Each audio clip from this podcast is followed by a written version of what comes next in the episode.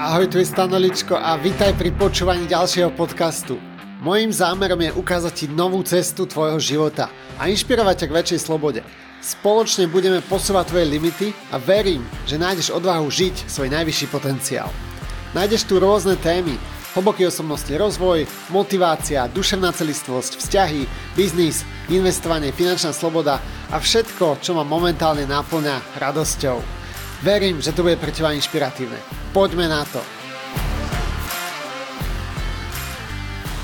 Čaute, poslucháči a diváci, vítam vás v ďalšom podcastovom vysielaní a dnes tu mám kamaráta, parťáka a biznis partnera Michala Fanvana, vítaj. Ahoj.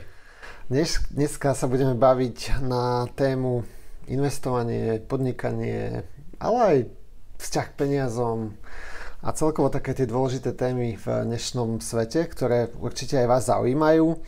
A ja mám nejaké otázky pripravené, takže pôjdem rovno na to. Michal, predstav sa nejak divákom a poslucháčom, ako si sa dostal k tomu, čo robíš dnes a aké boli nejaké tvoje podnikateľské a investorské začiatky? No, môj príbeh začína asi niekde pred 8 rokmi. Vtedy som pôsobil ako učiteľ na umeleckej škole a po 7 rokoch učiteľovania som sa rozhodol, že sa nemám nejak kde kariérne posunúť a cítil som nejakú takú stagnáciu v svojom osobnom raste a to bol taký prvý impuls v hľadaní nejakých iných možností. A zrovna v tom období som stretol kamaráta, ktorý robil, organizoval koncerty a keďže som bol učiteľ na umeleckej škole, tak prirodzene tie kontakty boli aj v oblasti hudby a tým, že som hrával v kapelách, tak uh, som sa rozhodol, že OK, začnem nejakú tú spoluprácu. A to boli moje prvé, uh, nazvime to podnikateľské začiatky. Začínal som ako klasický ako živnostník, o biznise som toho veľa nevedel, tak som sa rozhodol, že idem proste podnikať rovno medzinárodne a v angličtine.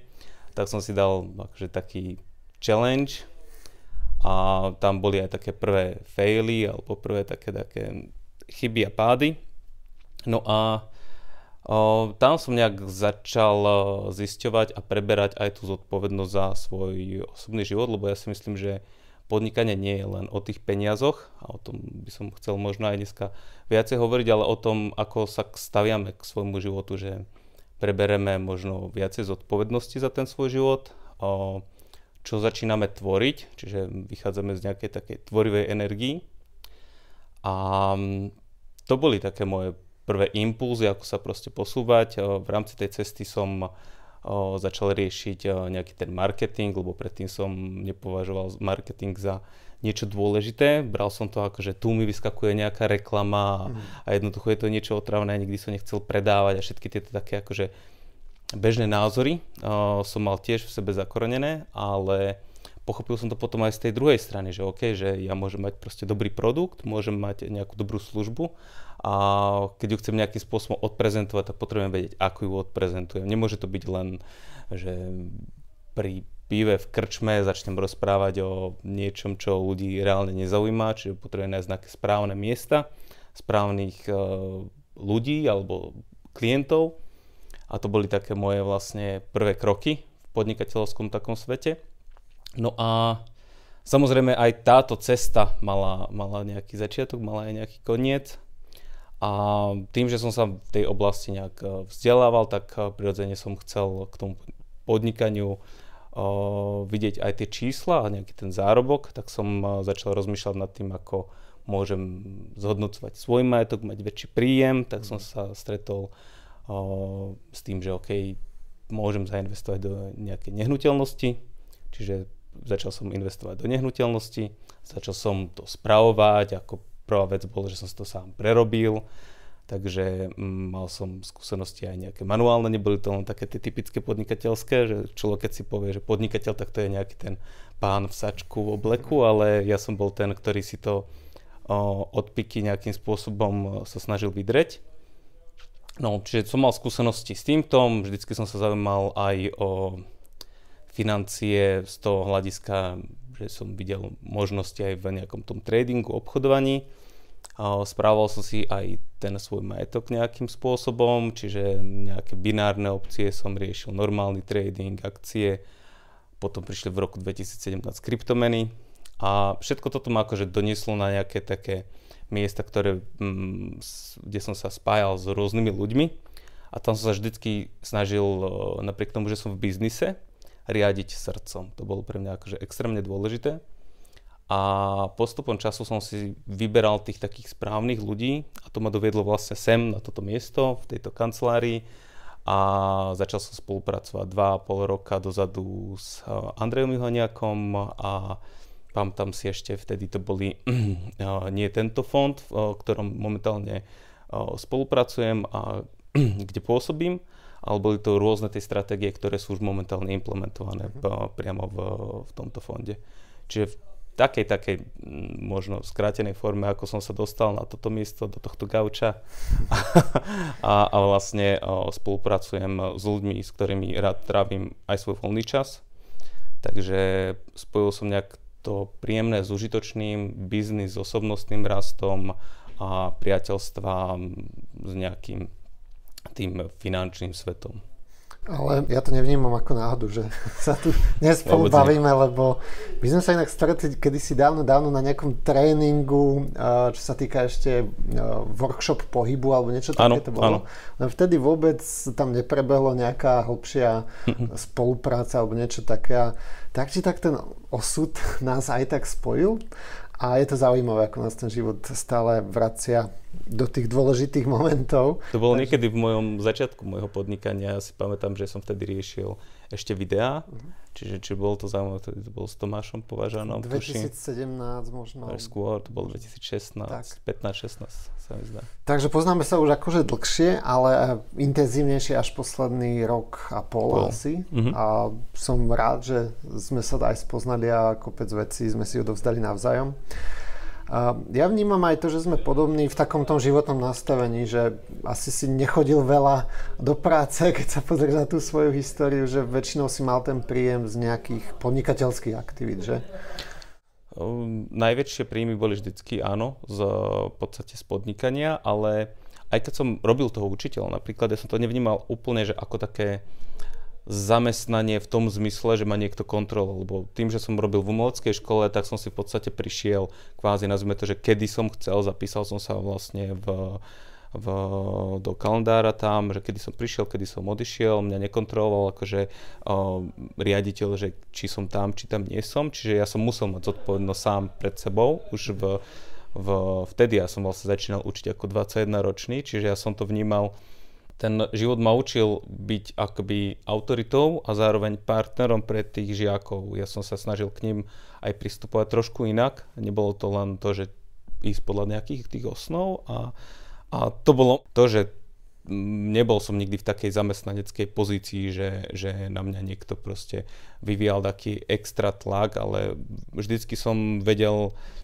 spracovať to, čo ku mne prišlo a vytvoriť z toho niečo produktívne pre o, celé to okolie. Čiže aj jasné, v škole boli nejaké tie tlaky, vedenie, ale nevnímal som to ako niečo negatívne. Čiže to mm. sa dalo pretransformovať na niečo také um, produktívne, tvorivé. Takže takto to vnímam. Super. Aj, aj tie zamestnanecké vlastne časy.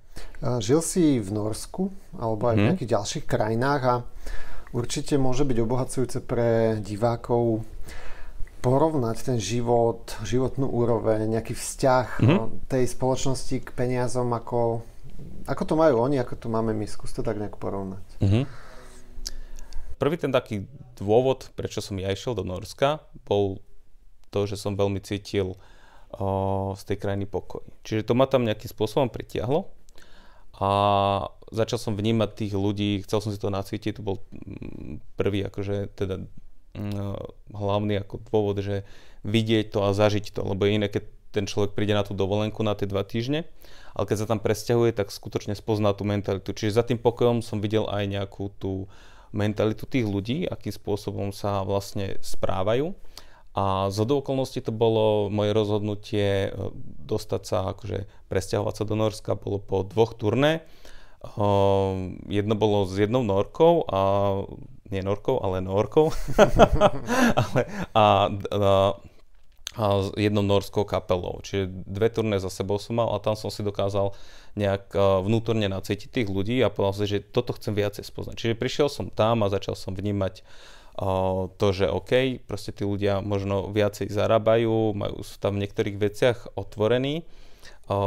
Ja som mal to šťastie, že, že som prišiel do tej spoločnosti s mojim najlepším kamarátom, ktorý ma tej spoločnosti predstavil alebo videli to cez sociálne médiá, vtedy fičal tuším Snapchat uh-huh. a mhm. vždycky ja som bol na každom tom snape alebo cez na Instagrame a tak ďalej, čiže tí ľudia ma vnímali už nie úplne ako cudzieho. Ale keď som sa stretával s ľuďmi, ktorí nepoznali Simona a mal som proste s nimi komunikovať ako z prvej, tak tí ľudia sa na jednej strane tvárili dosť otvorene a na druhej strane si držali taký odstup. Čiže cítil som aj tie um, kontúry tej takého sociálneho distancu, hej, že proste držia si nejaký ten odstup. A vždycky akože ten, taká predstava, keď si človek povie, že ide do Norska, tak každý si predstaví, že proste je ropa, alebo tam bohatí ľudia a neriešia proste žiadne proste problémy. A ja som mal tiež tento presvedčenie, že Nóri takto mm, vyzerajú, takto žijú a každý tam veľa zarába. A mne to vlastne bolo ponúknuté, že tam môžem prísť a nemusím robiť a dostanem nejaké, že nejaké sociálne výhody. Ja to som odmietol a chcel som sa začleniť reálne do tej spoločnosti, nebuď nejakým parazitom. A začal som potom vnímať aj to, že, že OK, tí ľudia sa ako extra spoliehajú na ten štát alebo na uh, tie ich um, organizácie, ktoré tam sú, lebo to nie je len o, štát, o štáte, ale tam je to mhm. aj o organizáciách okolo, okolo štátu a akoby sa zbavujú tej svojej vlastnej zodpovednosti. Hej? Čiže proste očakávajú, že, že sa proste o nich postará ten štát. A práve takíto ľudia mali to nešťastie, že sa museli učiť akoby na tých svojich chybách. Čiže vnímal som ich, napriek tomu, že zarábali niekoľkonásobne viacej ako ja, tak mali viacej problémov. Hej, lebo ja som tam žil vlastne so slovenským platom, lebo ja som podnikal, hej, robil som stále ten istý booking a mal som niekoľkonásobne menej proste výplatu. Nebol som podnikateľ, ktorý zarábal proste 10 tisíce, ale na ten životný štandard, ktorý tam vtedy bol, to bol trikrát viacej ako na Slovensku tie ceny všetky, tak som vnímal tento rozdiel, že medzi takým bežným občanom, nazveme to, hej, alebo strednou triedou, tam majú veľmi podobné problémy, hej, že každý mesiac minú všetky peniaze a potom uh, musia rozmýšľať nad tým, že kedy zase príde výplata a nemajú mm-hmm. čas, akože uh, teda ten čas do výplaty boli akoby kvázi chudobní, lebo všetky peniaze rozbili za 3 týždne. Uh, a potom som tam vnímal zase tých ľudí, ktorí boli nejakým spôsobom uvedomelí a buď podnikali, alebo sa svoj život si manažovali trošku iným spôsobom. A ja som mal šťastie, že som si vyberal ľudí skrz tohto kamaráta a to bolo podnikateľské prostredie, to boli milionári, boli to ľudia proste na úrovni, hej. A toto ma tam veľmi formovalo, hej, to prostredie, ktoré bolo kvalitné. Čiže napriek tomu, že ten človek si povie, OK, ty si bol v Norsku a neviem, koľko tam zarábaš, uh-huh. veľa ľudí malo proste také predstavy, tak to úplne nebolo tak, že som by som zarábal proste niekoľkonásobne viacej, ale práve to bolo o tom, že som tam bol kvôli tým ľuďom, ktorí mi odovzdávali veľké to know-how do také vyspelej krajiny. A na druhej strane som tam vnímal aj tú strednú vrstvu, ktorá mala veľmi podobné problémy ako my Slováci, čiže boli v tom takom kolotoči. Uh-huh. A taký možno, že sociálny systém, alebo keď sa pozrieš ešte na tých norov, žijú oni taký kľudnejší život podľa teba, alebo ako to je? Mm, všetko závisí podľa mňa od perspektívy človeka, ako, ako ju dokáže vnímať. Čiže napriek tomu, že dokážeme žiť v nejakej tej hojnosti finančnej, tak môžeme byť vo veľkom strese. Čiže ľudia proste, ktorí zarábali dosť, tak si dokázali vytvárať tie samotné stresy. Majú tam isté istoty, ale napriek tým istotám dokáže človek vnímať, že nemám dosť. A to je taká...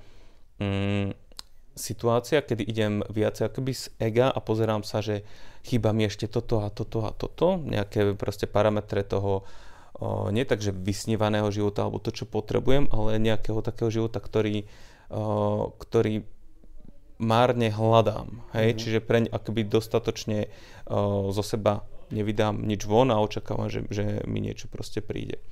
A toto je taký akože zradný bod podľa mňa aj, aj u Norov.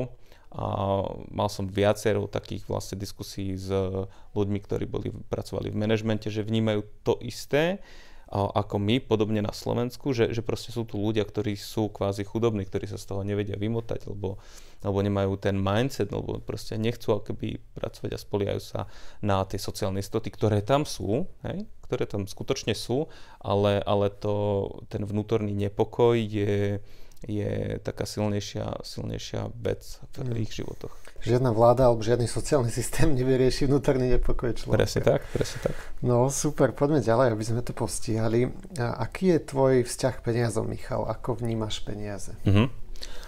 Mm.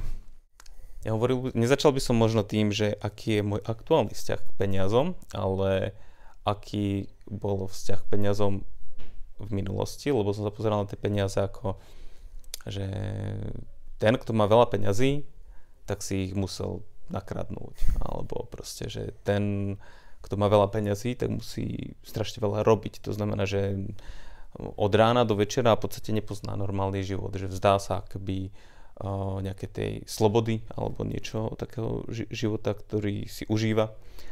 To ma veľmi formovalo a potom som to začal vnímať aj proste z druhej strany a teraz Peniaze mám rád a vnímam to len ako nástroj. Je to pre mňa len, o, keď ja spravím niečo dobré, tak som za to dobre ohodnotený. Mm-hmm. A to, že som za to dobre ohodnotený, tak z toho si zoberiem to, čo ja skutočne potrebujem a to ostatné dokážem odovzdať ďalej. Čiže beriem to ako tok, ako flow, ktorý, ktorý máme proste v živote. Je to, je to niečo, mm, keďže to máme, toho máme príliš veľa, tak nás to dokáže zaťažovať uh, veľmi v našich životoch, lebo sa toho bojíme akoby zbaviť, lipneme na tom. A teda peniaze nie sú ani dobré, ani, ani zlé, len to, ako sa na ne pozeráme, nám dokáže dávať zmysel tým, aj tým peniazom. Čiže mm-hmm. keď zarobím veľa, tak preberám zodpovednosť, čo s nimi môžem spraviť, koľko užitku môžem pre spoločnosť, pre seba, pre svoje okolie, pre rodinu mm. vytvoriť. Páči sa mi to uvažovať nad tým zmyslom, že mám určitú zodpovednosť za správu toho toku peňazí v našom živote a to, či to pôjdem rozflákať niekde do herní, alebo Určite. práve vybudujem niečo hodnotné pre komunitu alebo pre svet, tak to má každý, má tu moc. Súhlasím. A existuje podľa teba pasívny príjem, alebo ako vnímaš ty ten slovný pojem pasívny príjem? Mm-hmm. U mňa je to trošku tak, že kedysi som sa zameriaval na ten pasívny príjem, aby som si vytvoril eh, dostatočný pasívny príjem, aby môj život bol nejakým spôsobom uh, pokrytý, alebo tie základné životné potreby. A dosť to vnímam ako zradnú cestu, lebo myslím si, že sme tvory, ktoré máme tvoriť. Čiže uh, aj keď dosiahneme istú úroveň pasívneho príjmu, čiže um, odovzdáme tej spoločnosti dostatočne veľa hodnoty, za ktorú sme o, neskôr o, pravidelne odmeňovaní, čo je vlastne ten predstava toho pasívneho príjmu, tak to by nemal byť bod, kedy by sme mali prestať robiť, ale a teda ten cieľ, že mám získať toľko a toľko proste pasívneho príjmu, ale to by mal byť bod, kde sa práve odstrelím ešte ďalej a povieme si, že koľko ešte môžem využiť ja v sebe toho potenciálu, aby som mohol odovzdať tej spoločnosti aby to nebolo práve to, že chcem mať 10 tisíc eur pasívne a teraz budem sa váľať e, niekde na pláži s, neviem, so ženskými alebo chlastať niekde proste po baroch alebo neviem čokoľvek, každý si za tým proste predstaví niečo iné, behať na drahých autách v Dubaji a podobné, neviem, motivačné videá, ale, ale vnímať ten pasívny príjem ako niečo, čo je odmenou za moju vykonanú prácu a vďaka tej odmene dokážem znásobiť tú energiu a tie hodnoty pre tú danú spoločnosť. Čiže ja som sa, som, som sa v tom kedysi tak dosť zamotal a mne to práve ten Simon z Norska mi to tak vysvetloval, že, že prečo sa stále zamotávaš proste na ten pasívny príjem a tieto veci. A on bol ten, ktorý napriek tomu, že mal vysoký príjem, tak sa stále snažil tvoriť, hej, že veľa ľudí si proste predstaví, že zarobí 10 tisíc a už nemusím zarábať, lebo, lebo proste mám dostatočne vysoký príjem. A on to nerobil kvôli tým peniazom, ale kvôli tomu, že ho to baví. Že proste tá kreatíva, že, že napriek tomu, že mám super príjem, tak chcem robiť tie veci, pretože ma to baví. Čiže ja sa dostávam k svojej akoby podstate. A s tou podstatou pracujem, čiže keď som na nesprávnom mieste, tak moja energia bude klesať, čiže potrebujem sa dostať na správne miesto, so správnymi ľuďmi, potom moja energia rastie, zrazu mám aj ten pasívny príjem a keď mám pasívny príjem, tak môžem znásobiť tú energiu. Čiže ja to vnímam už teraz z takéhoto uhla pohľadu, že, že pasívny príjem je fajn. Ja veľa že, viem, že v tej našej spoločnosti, možno v rôznych proste motivačných videách je to, že azijská je pasívny príjem. Je to určite super, ale netreba sa zamerať len na ten pasívny príjem. Brať to zasa ako tie peniaze ako prostriedok. Mm, ja to vnímam veľmi podobne, že keď získam ten čas vďaka tomu pasívnemu príjmu, tak ako ho využijem potom? No jasne. Lebo môžem naozaj sa flákať kde si po pláži, ale nebude ma to baviť asi robiť celý život. Takže tiež to vnímam tak, že pasívny príjem mi slúži na to, aby som mal čas na rozvíjanie toho potenciálu a mohol práve prinášať viac a viac hodnoty ostatným ľuďom. Takže mm, asi tiež tak len môj doplnok. Poďme na nejaké tvoje hodnoty v podnikaní, lebo veľa ľudí aj dostane nejakú mm, príležitosť biznisovú alebo náv- nejakú návrh na spoluprácu uh-huh. a často nevedia. Každý človek má nejaký iný typ rozhodovania uh-huh. sa. A ako si ty vyberáš tie spolupráce, podľa čoho sa rozhoduješ, čo je pre teba dôležité, aké tie hodnoty máš ty uh-huh. v tomto? Pre mňa extrémne dôležité stretnúť toho človeka, lebo tak pôsobím, mám rád tú ľudskosť alebo ľudské teplo a vtedy dokážem spoznať toho človeka. Čiže to je prvý taký môj bod ako podmienka toho človeka bližšie spoznať. Mne len veľakrát proste áno, máme modernú dobu, dokážeme stať videohovory a tak ďalej, ale väčšina mojich podnikateľských aktivít vždy plynula z toho, osobného stretnutia a tam vždy nastavili tie body zlomu, že OK, fakt cítim proste, akú energiu má ten človek, čiže ja si uh, vyberám na základe vždy vnútorného pocitu. Nie je to na základe uh, externých dát, alebo proste aj pri tých investíciách sa nepozerám len na tie čísla, na tie percentá, tie môžu byť veľakrát motivujúce skrz ego, že toľko a toľko môžem získať pasívneho príjmu, ale pozerám sa na veci z dlhodobého hľadiska, že či s týmto človekom by som spolupracoval, aj keď by tento projekt padol.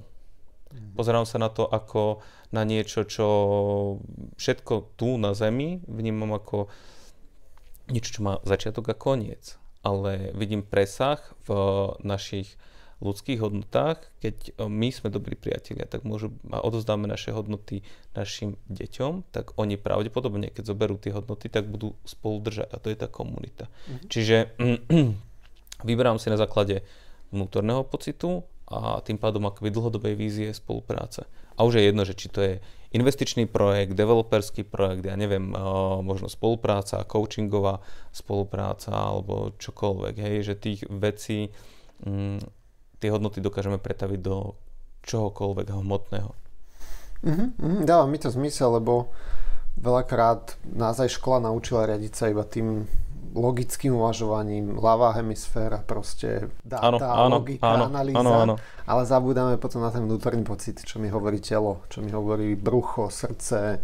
Áno, áno, to sú veci, čo nás v škole neučia, vieš, že stano, že, že keď sme boli v škole, tak nás nikto neučil, že či sa mám sústrediť, ako rozpoznať, keď niekto klame, ako, mm. ako sa nehádať, ako správne odkomunikovať. Podľa mňa, to by malo, podľa mňa by toto malo byť zaradené normálne akože v učebných osnovách, ako majú spolu deti komunikovať, vieš, lebo si povedia, že slušne, buďte slušný, vieš. A ja viem, že aký to je slušný. Čo to je? Čo to je, vieš, že, že, že proste, a on povie ti, že nenadávaj a, a ty v sebe máš nejaké emócie a teraz nevieš, ako s nimi máš pracovať. A podľa mňa toto je tá edukácia, ktorá by uh, mala byť proste na školách. Čiže veľmi súhlasím s týmto, mm-hmm. áno, presne. Dobre, poďme ďalej. Spomínal si nejaké aktíva, ktoré si vlastnil alebo aj vlastníš. Mm-hmm. Aké aktívum je podľa teba dôležité alebo dobre vlastniť v dnešnej dobe? Aktíva. Pravdepodobne myslíš z investičného hľadiska. Môžeme sa na to aj tak mm-hmm. pozrieť. Mám taký pohľad na, na investície, alebo hovorím o troch najlepších investíciách. A sú to, prvá investícia je do seba. Či je to, čo máš uh, v hlave, alebo to, čo vieš, aký si, ako sa formuješ. To je podľa mňa investícia, ktorú by mal robiť každý jeden človek. Potom druhá investícia, veľmi dôležitá je ľudia okolo teba, čiže investuj do vzťahov, lebo ja keď som v podnikaní mal nejaké tie problémy, tak ma vyťahli ľudia, nie peniaze, ale ma vyťahli ľudia, ich pomoc, podpora, ich know-how, dobré slovo, čokoľvek, hej, že toto boli veci, ktoré, ktoré mňa vyťahli z nejakých tých podnikateľských problémov. A potom tretia vec je dar. Nezišný dar. Ja to vnímam ako veľmi dôležitú vec v spoločnosti a nepozerať sa len na to, že čo ja z toho budem mať, ale vedieť sa akoby vzdať tých vecí. Čiže podľa mňa toto sú také, ako by som to tak pretransformoval na to, na to kľudne aktívum, lebo, mm-hmm. lebo sú také aktívne veci, ktoré, ktoré, ktoré mám a tým pádom sa uh, vďaka týmto trom veciam uh, strácam akoby strach v svojom živote za všetky tie myšlienky, ktoré mi chodia, ktoré, ktorých sa veľakrát proste bojím. Tým pádom tým pádom viem, že kdekoľvek prídem, mám niečo v hlave, viem, čo odovzdám a viem si vytvoriť priateľstva, partnerstva aj v tej novej spoločnosti. A potom zasa niečo mhm. dávam, odovzdávam. Super, super. A ako sa ty dnes pozeráš na tú aktuálnu situáciu ohľadne inflácie, lebo všade mm-hmm. na nás tie médiá chrlia tie dáta, koľko je inflácia. Ako sa ty chrániš dnes pre tú infláciu?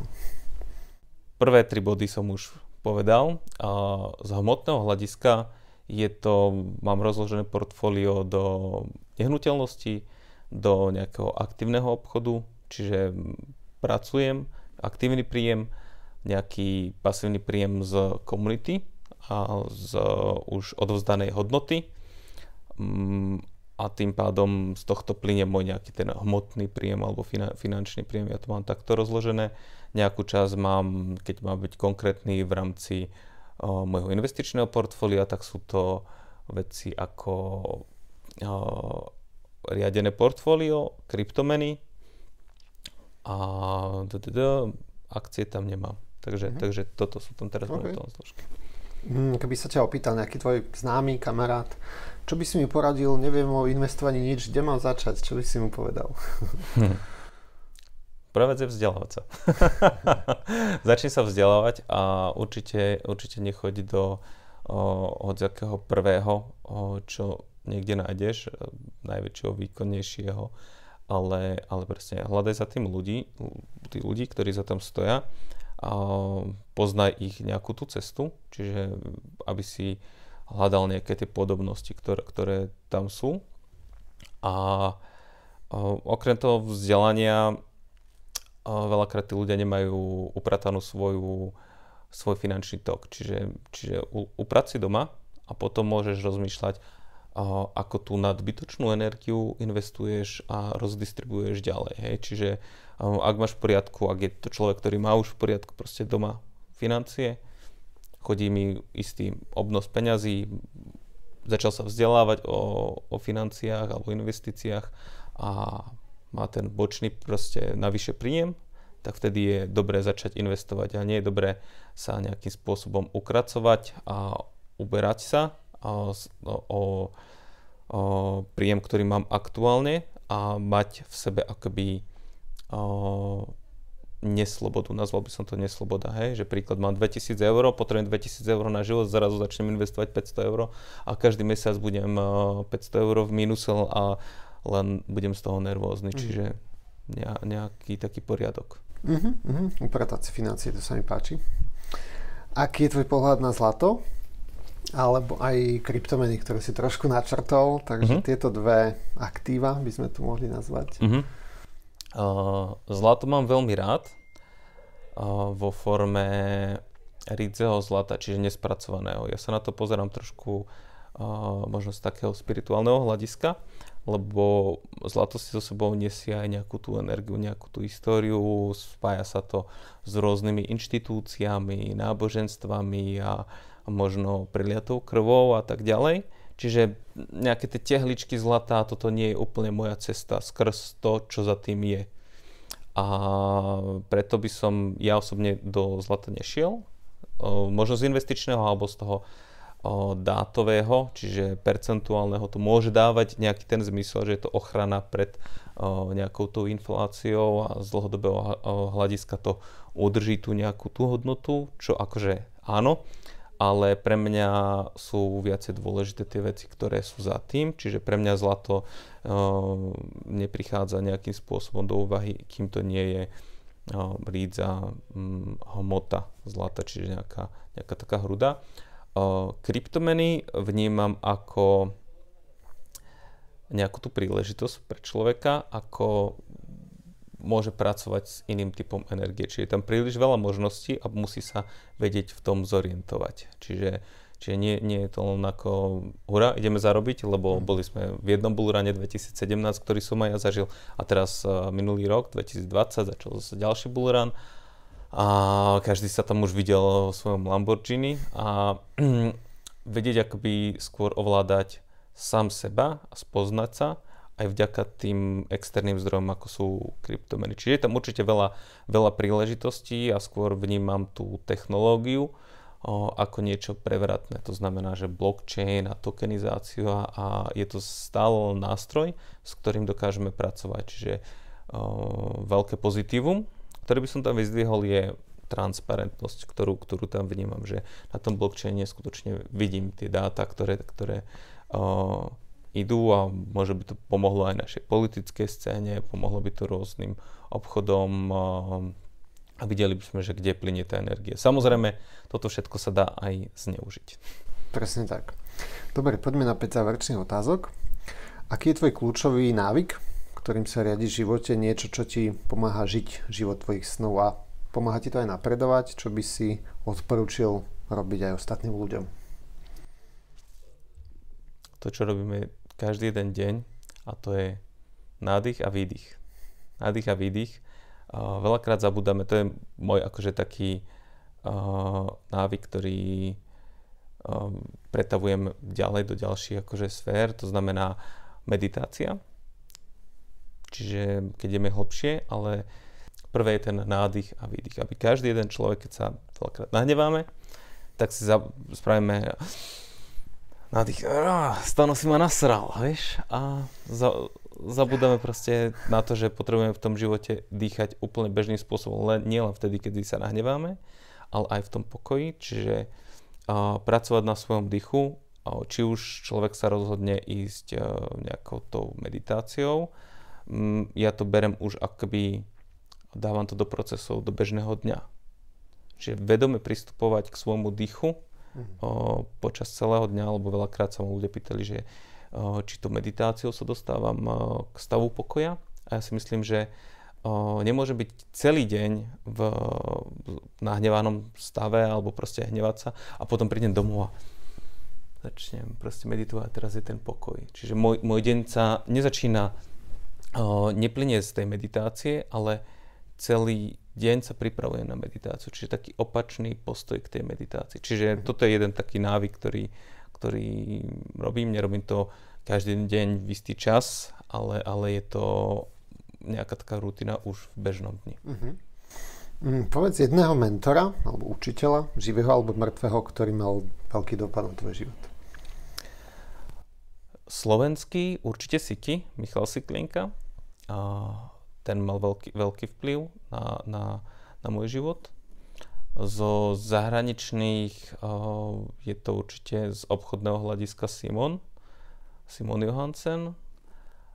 Um, študoval som, alebo bral som, uh, prešiel si rôznymi kurzami od Mel Robbins, Jima Quicka, Joe Dispenza, na Slovensku ešte taký možno nezaradil by som ho do mentorov alebo do koučov, ale je to hypnoterapeut Martin Lajprík, uh-huh. takže jeho kanál je určite možno známy, lebo on má dosť celkom virálne videá, čiže tých, týchto ľudí by som okay. nejakým spôsobom... A nejaká jedna kniha alebo film, ktorá zase mala veľký dopad na tvoj život? Hmm. V 18 rokoch som si do svojho života poprial akože, ako darček eh, Bibliu uh-huh. a sprevádza ma celým životom, je v nej veľa múdrosti a Takže toto je kniha, ktorá ma asi najviac ovplyvnila. Nie len možno z takého náboženského hľadiska, ale treba čítať medzi riadkami, to by som k tomu tak dodal. Mm. A film? Matrix. Asi. asi Matrix. Asi by som tam dal Matrix a možno, možno, možno pána prstenov skrz uh, uh, také hlboké priateľstva, ktoré som tam vnímal. Hej, mm-hmm. čiže, čiže Mhm. Tvoja najlepšia investícia za posledné roky pod 100 tisíc eur? Čo to bolo? Byty. Byty. Byty. Byty. Som, akože boli tam aj krypto, ktoré, ktoré spravilo tiež niekoľko stonásobne, čiže 100%, viac ako 100%, byty spravili tiež cez 100%, ale, ale, ale akože objemovo to boli najviac uh-huh. nehnuteľnosti byty. Super. Kde ťa môžu ľudia nájsť? Nejaké weby, sociálne siete, niečo, kde sa ukazuješ? No, málo sa ukazujem. Takže Facebook, Instagram, Michal Fanvan. Mám aj web, ktorý je v polostave, čiže tiež michalfanvan.com. Mm, na seminároch určite, na seminároch, na živých vysielaniach, na kávičke, neviem, kdekoľvek. Dobre, Michal, chcel by si niečo na záver odkázať divákom, poslucháčom, nejakú jednu myšlienku, niečo na záver. Nezabúdajte sa usmívať. Život má byť sranda. Ja to, ja to vždycky vravím, že, že na konci dňa je najdôležitejšie proste to, že ako sa cítime, ako sa bavíme a všetky tie ostatné veci je, vieme proste stále napraviť, stále na tom pracovať a je veľmi dôležité to, aby sme boli spokojní, šťastní a usmievali sa. To, to, to proste na človeku hneď vidno, či je človek šťastný, ten úsmev. Super, ďakujem krásne za tvoje vhľady a skúsenosti. Verím, že to bolo aj pre vás hodnotné, že ste si niečo odniesli. No a dole niekde pod videom nájdete aj odkazy na nejaké kanály, kde asi Michala nájdete a zároveň aj odkaz na tú našu investorskú komunitu, kde si môžete pozrieť viac informácií o tom, čo vlastne robíme, kde sa nás dá aj stretnúť naživo a pobaviť sa o tom, čo vás všetko zaujíma. Takže bolo nám potešením a vidíme sa v ďalších videách. Čaute. Čaute.